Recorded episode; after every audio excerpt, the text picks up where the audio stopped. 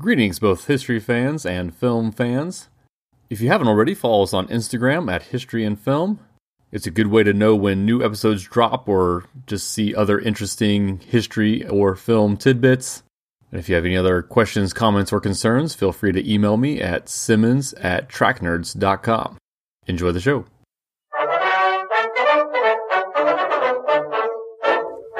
So, yeah, in my mind, it made sense to split up season six into Russia and not Russia, but then you start kind of doing a lot of the research and realize, oh, there's actually a lot more going on in the not Russia stuff than you think. Yeah. Just with all the Yeah. the exploration, we get to Iceland and Greenland and North America, plus what's going on Right. with Bjorn and e- everything else. Well, and all of the uh, Alfred the Great stuff. Right, we get a little, which is why I tried to actually try to like talk more about Alfred when we were in season five, just because I knew we didn't wouldn't necessarily have a lot of time to get more Alfred the Great uh, in this time. So yeah, we are finishing up talking about the TV series Vikings. We are very close to starting our American history quote 100. We'll be talking about American history in chronological order, one movie at a time, starting here in November. We're getting really, really close here as we look at Vikings, and we'll get to season six where they actually end up in North America. Yeah, first let's peel the band aid real quick off of Eric the Red and how the show handled him arguably very poorly. Yeah. Like you mentioned, at time of recording, it has been recently announced that the series Vikings Valhalla is going to be coming out in 2022, which this is airing in 2022, but we're recording this in uh, late 2021. But uh, because the main character or the seeming main character in that show will be Leif Erikson, it's almost certain that they're going to have to roll back some of the stuff that wh- which I guess is it's not really a rollback if you never called the guy Eric the Red in the first place. Yes. But like uh, we've been talking over text message, and you had noticed that within the last couple of months, the character Eric in the show on the Wikipedia page for Vikings used to link to Eric the Red, and it doesn't anymore. Yes. Um, and I think this is why there are a lot of kind of connections between this guy and Eric the Red. We're not just saying this because the guy's name is Eric. Number one, they've like specifically and purposefully give him red hair. red hair and a red beard, and that actor does not have red hair or a red beard. So that was kind of a big clue right away that oh, this guy might be Eric the Red. And it's also at the time that they're starting to explore Iceland and Greenland, and that's kind of what Eric the Red is known for. Even even though in the show he never goes to Iceland or Greenland, he never actually leaves Norway, which is was uh, which I guess then you could say okay, so this is this is not Eric the Red, and also timeline is just not even close. Yeah, he's too young. Yeah, yeah. The real Eric the Red was like 950 to 1003. Right. So I I almost don't want to do like a super duper deep dive on Eric the Red now because Oh, true. He's going to be coming up later. Right, if right. shows up later on, that it might actually make more sense to talk about him then. But one of the things that I did think was interesting that is actually a clue, another clue that the guy in the show is supposed to be Eric the Red, other than his name's Eric and he has red hair. We see multiple times in the show that Harold calls him a Skogomore, which is like the guys that they exile out into the wilderness. And Eric the Red was actually exiled for three years. It, it wasn't like it wasn't for the rest of his life type thing. He wasn't branded or whatever, like we see in the show where they, you know, brand you on your face with that Mm. certain rune or whatever that shows that you're a Skogomore. But there was actually a situation. It didn't happen in Norway. It happened in I think it was Iceland.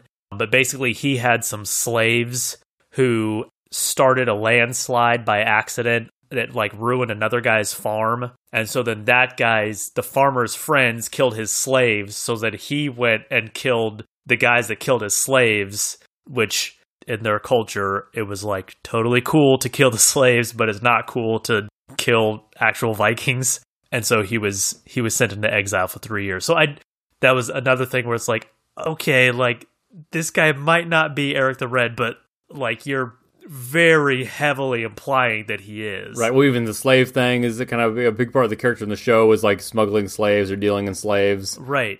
Yeah. And yeah, his his uh the actual Eric the Red's father also was uh banished for manslaughter by a son of Harold Fairhair, which I thought was kind of interesting Yes. too. Yeah.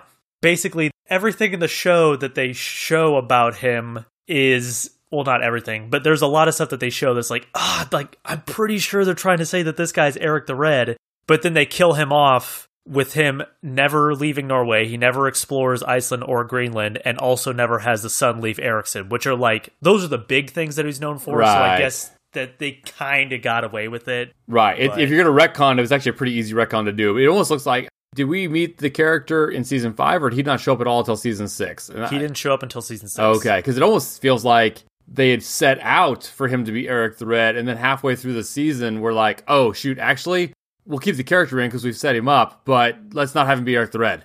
and that might be true. That's what it feels like. because it you know there, it might have been like a a situation where they were going to have him be Eric the Red but then the pre-production or whatever stuff started happening on this new uh, Netflix series and they're like oh man well we can't have this guy be Eric the Red now because it's going to screw the timeline up so we'll just call him Eric and have him have red hair and have a couple like characteristics of Eric the Red And we'll kill him off, so it's obviously not him. Yeah, yeah, yeah. Yeah. And uh, which makes sense too, because remember, seasons four through six were all these double seasons that were kind of split. yeah So I almost wonder if we looked and kind of looked when you switched from through episode 10 and then 11 through 20, and we'll see if you can feel that shift in the second half of the episodes. I, I think it's probably there. it, seems like he's like building up building up like they're gonna they're trying to make him a really significant character and then all of a sudden he's just like turned blind and killed by a slave Yeah, that's true. Right. Anyway, yeah, so that's uh well the, the character who could have been Eric the Red.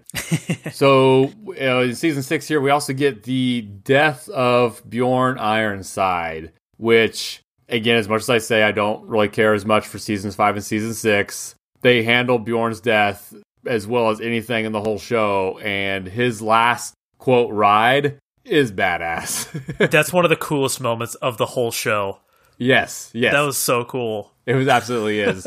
yeah, he, he's injured in battle. We think he's going to die, or we know he's going to die. But then they get ready for the one more battle, and they get Bjorn on his horse, and he basically calls the battle charge. They're even, like shooting arrows into him, like you know Boromir in Lord of the Rings, and he just stands there, pulls his sword out, and again, like we talked about with you know how the ability to use mystique and, and superstition, like with Oleg, we talked about last time in a culture in a world where people believed in a lot of these superstitious things, you could start to believe, oh, Bjorn Ironside is a god.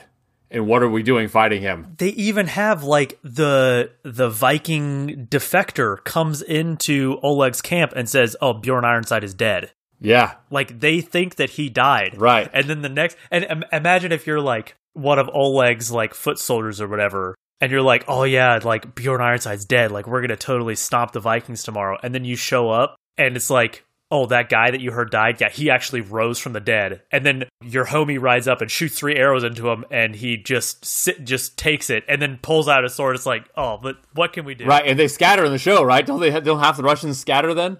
Yeah, it's, yeah, Yeah. it- they just turn around and run away because it's like, how? What are we even supposed to do when we're up against seemingly a literal god? And what I like about it too is because we don't know anything about the death of the actual Bjorn Ironside, why not? Let's have this be it. Exactly. uh, quick side note on two major female characters, and unfortunately, probably just because women weren't written about as much back then, but Gunhild, who Bjorn marries, and she kind of suicides after it- into the water in kind of a poetic way after Bjorn dies, and then Torvi, who kind of is married to multiple men with throughout the show and ends up with Ubbe. They both are just invented for the show, so they're good characters. But there's no historical basis for them from anything I could find. well, and the uh the witch too. She's Oh, is she she's also invented Right. for the whole cloth for the show. And I, yeah, so and so at one point I thought this was worth mentioning though too. So she calls for the assassination of the Danish king because how dare he convert to Christianity? But so I was looking into this. I wanted to look figure out like okay, when did Denmark switch to Christianity? It basically just doesn't. It's another thing that doesn't time out right with the show. So uh, the the first Christian Danish Danish king was uh, Harold Haftenson, uh, also called Harold Clack. Basically, he was king, and then when he was in exile, he teams up with Louis the Pious, the Holy Roman Emperor, son of Charlemagne and father of Charles the Bald, who we kind of saw, saw kind of a proxy for earlier in the series. And then so Louis the Pious convinces Harold to uh, convert to Christianity, and he goes back and claims the Danish throne. You know, hey, look what I, you know, kind of is like that's what helped me do it. But he's la- later exiled uh, again for good, and Christianity never really took at that time in uh, Denmark.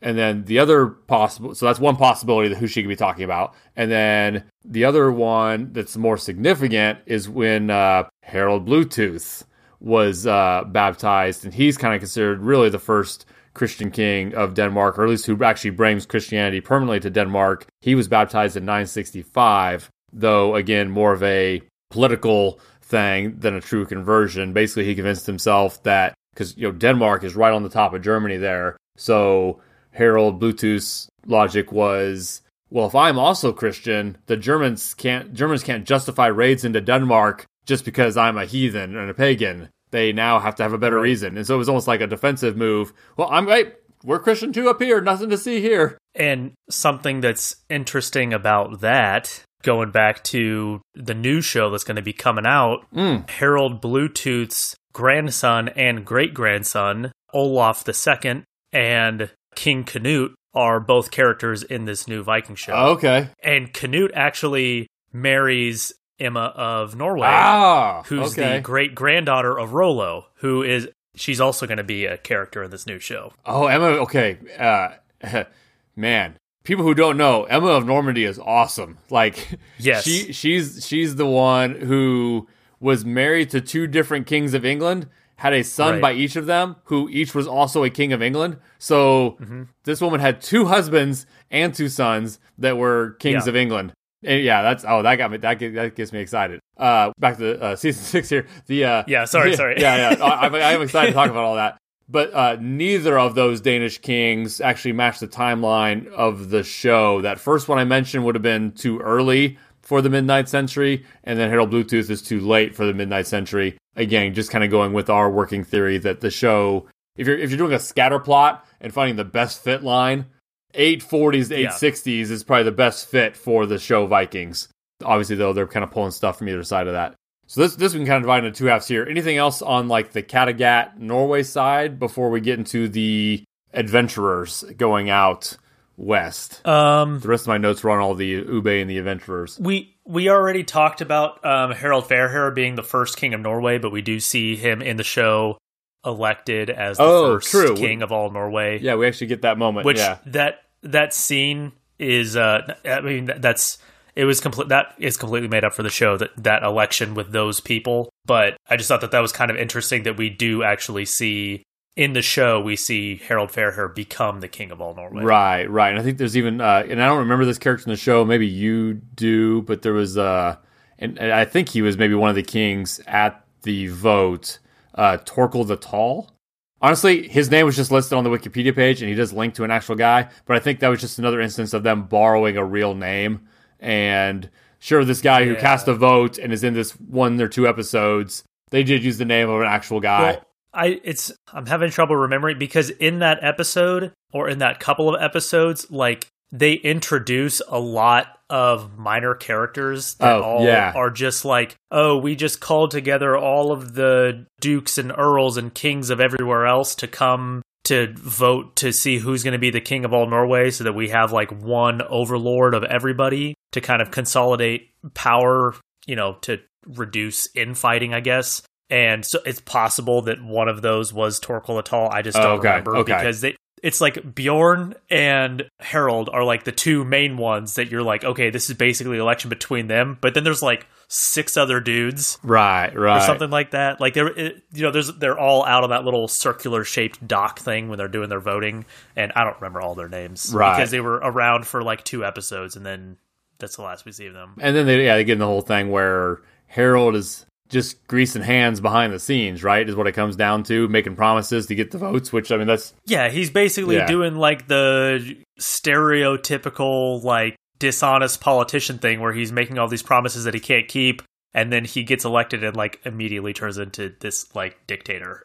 right, right. But that, I mean, historically speak, I know we talked about how Harold was not, or is maybe not even a real life historical figure, but one of the things that is cited as an example for why so many people went from Scandinavia or left Scandinavia to go to Iceland is because of Harold Fairhair and all of the like dictatorish stuff that he was doing. Right, basically he sucks, so they're all like, "Let's get the hell out of here." Yeah, yeah, Yeah. Which, yeah, let's uh, let's shift to then talking about those who were not to flee Harold Fairhair, who wasn't yet king when they all kind of start exploring, just kind of for a general desire for uh, exploring and looking for for a better life. And again, this is just kind of the order I wrote my notes down in. It's not necessarily chronological with the show, but uh, Othair, the guy who tells them these stories of this magical land out west that he's been to, Yeah. he is kind of based on a real person okay. but not one who's not one who's near as interesting as the guy in the show. Because the guy of the show is super cool. Right, right. He's kind of really he's, liked he's him. kind of been all over the world, but then also says the Othair's not his real name, and he's actually like a Christian priest named Athelstan who took the identity of an Othair, which I guess could then tie into the historical Othair could be the guy he's pretending to be and not the actual character in the show. Does that make sense? Yeah, but then he also like he like flip flops on his story so many Well, times. that's true, Because yeah. there's other times where he's like, "Oh, actually, I am Oter." Or, I- Oh, okay. I- actually, I'm not a I'm not a monk. I'm actually uh, I used to be a Viking, and then I you know it's like okay. and Ubbe's like he gets so frustrated. Right, with it. He's right. like, "Just tell me the truth," and it's like. At this point, it's like, what's even the point? Even if he tells you the truth, you're not going to believe it. Right. And it's just going to be something different from all the other stuff that he's told you. But I, I really like that guy. interesting character because you ultimately we're not sure what we're even meant to believe as the viewer, but you Yeah. kind of ultimately still trust the guy. Just the vibe he gives off is he's doing Right. what's in the best interest of everyone, even if he's not being truthful about it. And I don't know why you trust him. and it's like any of those thing any of those scenarios could be true because like he says all these christian prayers and he speaks old english and like he knows about you know the catholic faith but he also knows all of this lore and stories about norse stuff and so it's like well maybe he was just a you know a traveler and picked up all this stuff but then he talks about like how he was a like a bodyguard or a mercenary or something Hmm. and then we see when they get to Greenland and they're all fighting over that whale, and he's just like killing dudes left and right. like he obviously knows how Knows to how to fight, Like, right. Who is this guy that just knows all this stuff, can speak all these languages, and also is a really good fighter? You know what he is? He's the most interesting man in the world. Damn it, we picked the wrong Yeah, person. yeah. Cleopatra, move out of the way. Well, but the uh, the historical Othair is far less interesting. So basically, we don't know much about the actual Othair. He just shows up in the records as an explorer from Scandinavia, from Norway, who told of his travels to Alfred the Great. So in a lot of the English records, this guy Othair shows up as just here's everything he did, and he told Alfred all about it. Isn't he cool? But he wasn't this world explorer. He was from Norway, and he had been all over Denmark and other parts of Norway. he went so yeah, seriously. So the guy went as he went as far south as like Hedeby in Denmark, and he did go up north around to the White Sea, which is like mm-hmm. On the north of like Finland, if I remember right. You might look up the, the White Sea real quick, but that was it. So, uh, and so he was, so he was, he was from the north. He did kind of say like, "I'm from so far north of Norway that no one lives north of me." Uh, and so then you think about the Sami people that we talked about. He was not a Sami, but he lived like kind of next to them and did interact with them. If anything, northern Norway, you could argue, was kind of just west of Sami territory, and they kind of had the north of kind of eastern Norway, and then everything kind of beyond that. But yeah, so anyway, so we have records of this guy named Othair, but he just kind of traveled around that area and told King Alfred about it. So the White Sea is basically if you look at like the Scandinavian peninsula Yeah, and you have, you know, going from west to east, Norway, Sweden, Finland, and then that like kind of jut out part of Russia that goes up on the east side of Finland. There's a little cutout there in that part of Russia, and that is the White Sea. Okay, yeah. So if the Scandinavian peninsula is Mary, Queen of Scots, you're going to cut her head off at the White Sea. Yes. yes. Okay, so, uh, so that was Othair. Uh, the other one I thought was interesting. So when they're traveling, so th- this is a little bit out of order. So when they they escape Greenland because Kettle has gone crazy, and we'll, we'll talk about talk talk about Kettle here again here in a second. But they just kind of load up in the boats really quick, and they're escaping west, hoping for the best, hoping that the Uther we have in the show, who has stories of you know basically the quote land of milk and honey, not that they call it that, out west. They're just gonna sail west and hope for the best. And they, they, they spend several episodes just trapped in the ship. Like they're really giving you the impression that they are sailing forever. And Yeah. there's a storm that takes Torvi and Ubbe's daughter overboard, and you see this like see we see them see a sea monster, kind of like Ivar seeing Freydis in this Russian girl, like it looks just like Yeah. his wife. We see the characters see this monster. No, it's, it's it's just the daughter. I think is the only one that sees. Oh, it. Oh, it. is your daughter the only one that sees it? Okay. yeah. So that's based on an actual Norse figure. Right. So that monster is called like the Jormungandr, or however you would say that. Is that the the snake that encircles the whole world? Yeah. So yeah. So it's a. It is a. It, yeah. So the storm monster takes. Uh, it's an actual Norse sea monster, and yeah, it it grew so big that it was able to grab its own tail around the world. And the idea is that when it re- when when the Jormungandr releases its tail, that will be how Ragnarok begins. And the Jormungandr is actually a son of Loki. So again, for all the Marvel fans who know of its Norse ties, that monster is Loki's son. Loki and a giant had that Jorga monster, and then that monster is also a rival to Thor in Norse mythology. I just thought it was cool that they showed that monster, and that it, again, it wasn't invented for the show. That's an actual Norse legend, and kind of has ties to what we see in all the Marvel stuff. And they, I think it actually might be in that episode of the one before you see Torvi telling the story of Thor fishing for that Oh. snake to the little girl, Okay. like right before she goes overboard and dies. okay. but where he uh, uses an ox's head as bait to catch this giant sea snake, huh. and that's how he catches it. But anyways, And then Kettle Flatnose, we mentioned before that he is based on a historical figure, although having him kind of be this bloodthirsty guy who's just going insane, that's just kind of made up from the show. There's no records of that. He was he was an early leader, uh, did move to Iceland. I don't I don't I think he settled in Iceland and never actually went to Greenland though, from anything I found. he was interesting in the show in that it seemed like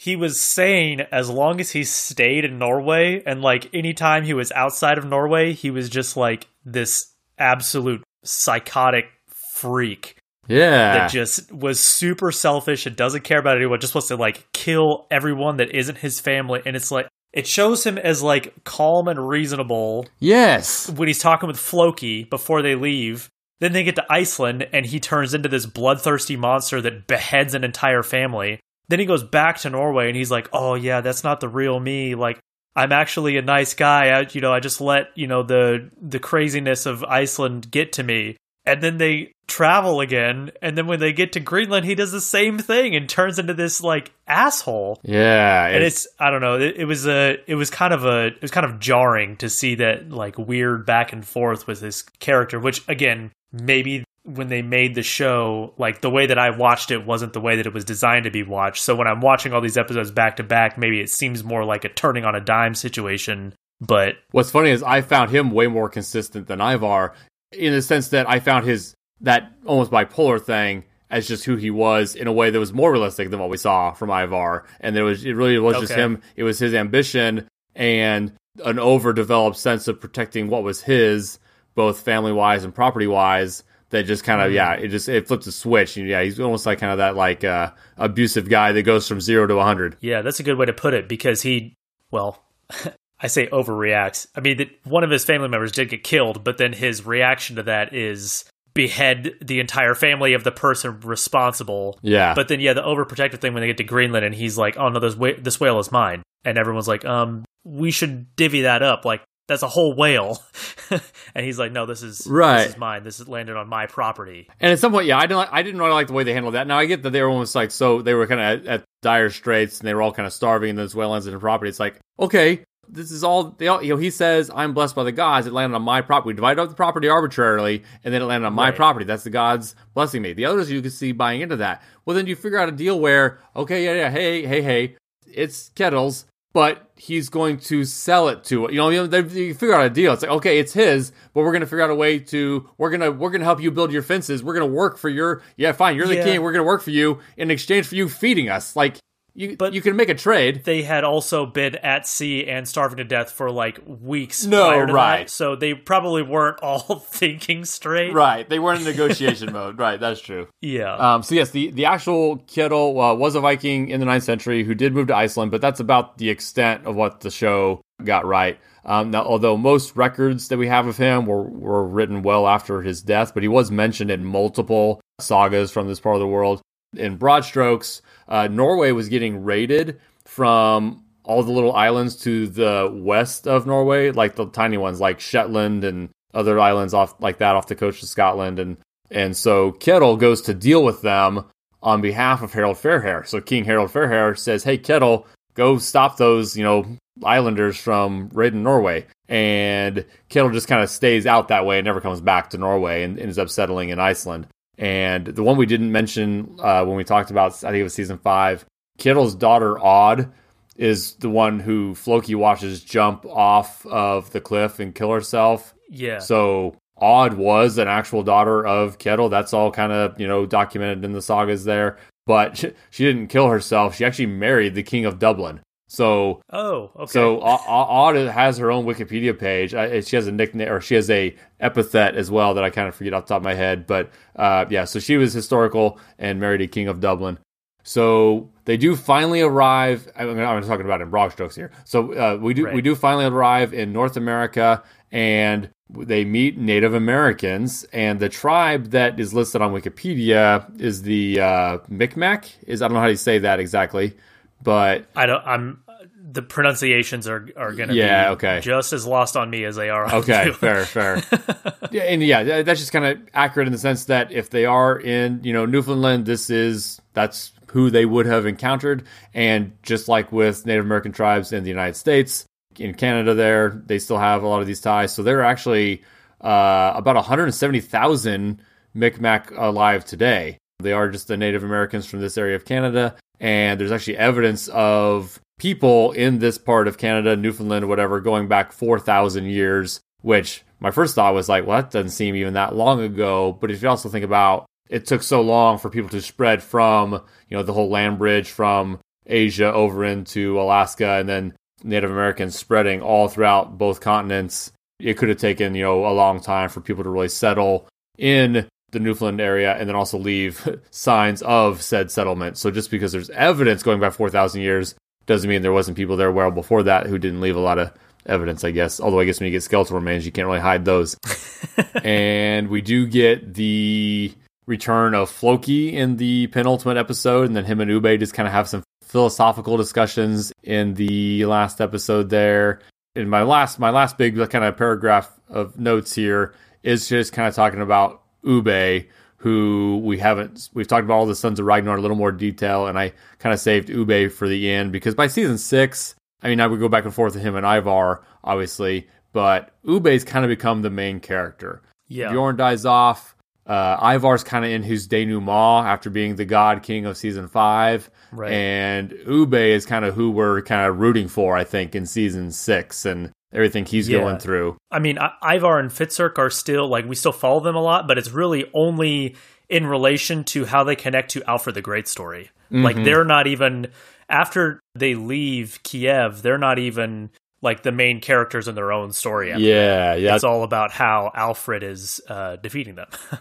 right, right. Which ties into before we mentioned that Hvitserk is is kind of used as a proxy for the historical Viking Guthrum. hmm Yeah, so the historical Ubbe, kind of mentioned before, he was one of the leaders of the Great Heathen Army. And you look at all the historical records, Ubbe and Ivar are kind of just the quintessential Vikings attacking Christians in England. If you just think about that whole tr- thing as a trope, you know, Vikings attacking England, Ubbe and Ivar the Boneless kind of just encapsulate that whole time period. And again, we're actually the guys over there doing that.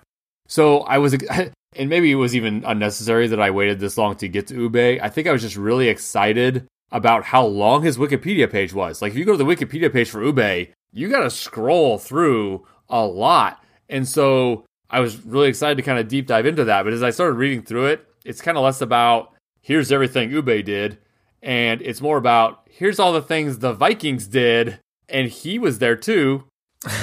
So it's not necessarily so even though his Wikipedia page was long, it's just like here's what the Vikings were doing at the time, and we know Ubbe was one of the leaders. So I, Oh, I, I kind of forgot, you know, when you're talking 1,200 years ago, the records aren't great, and so it was kind of anticlimactic. Eh, But also, maybe that's appropriate because you could argue, and I'm not saying this is an insult. The show kind of ends anticlimactic. That you know, this show's been nothing but battles and death, and it just kind of ends with Ubbe and Floki sitting on the beach talking about life. But I, I, I think that's maybe Right. appropriate.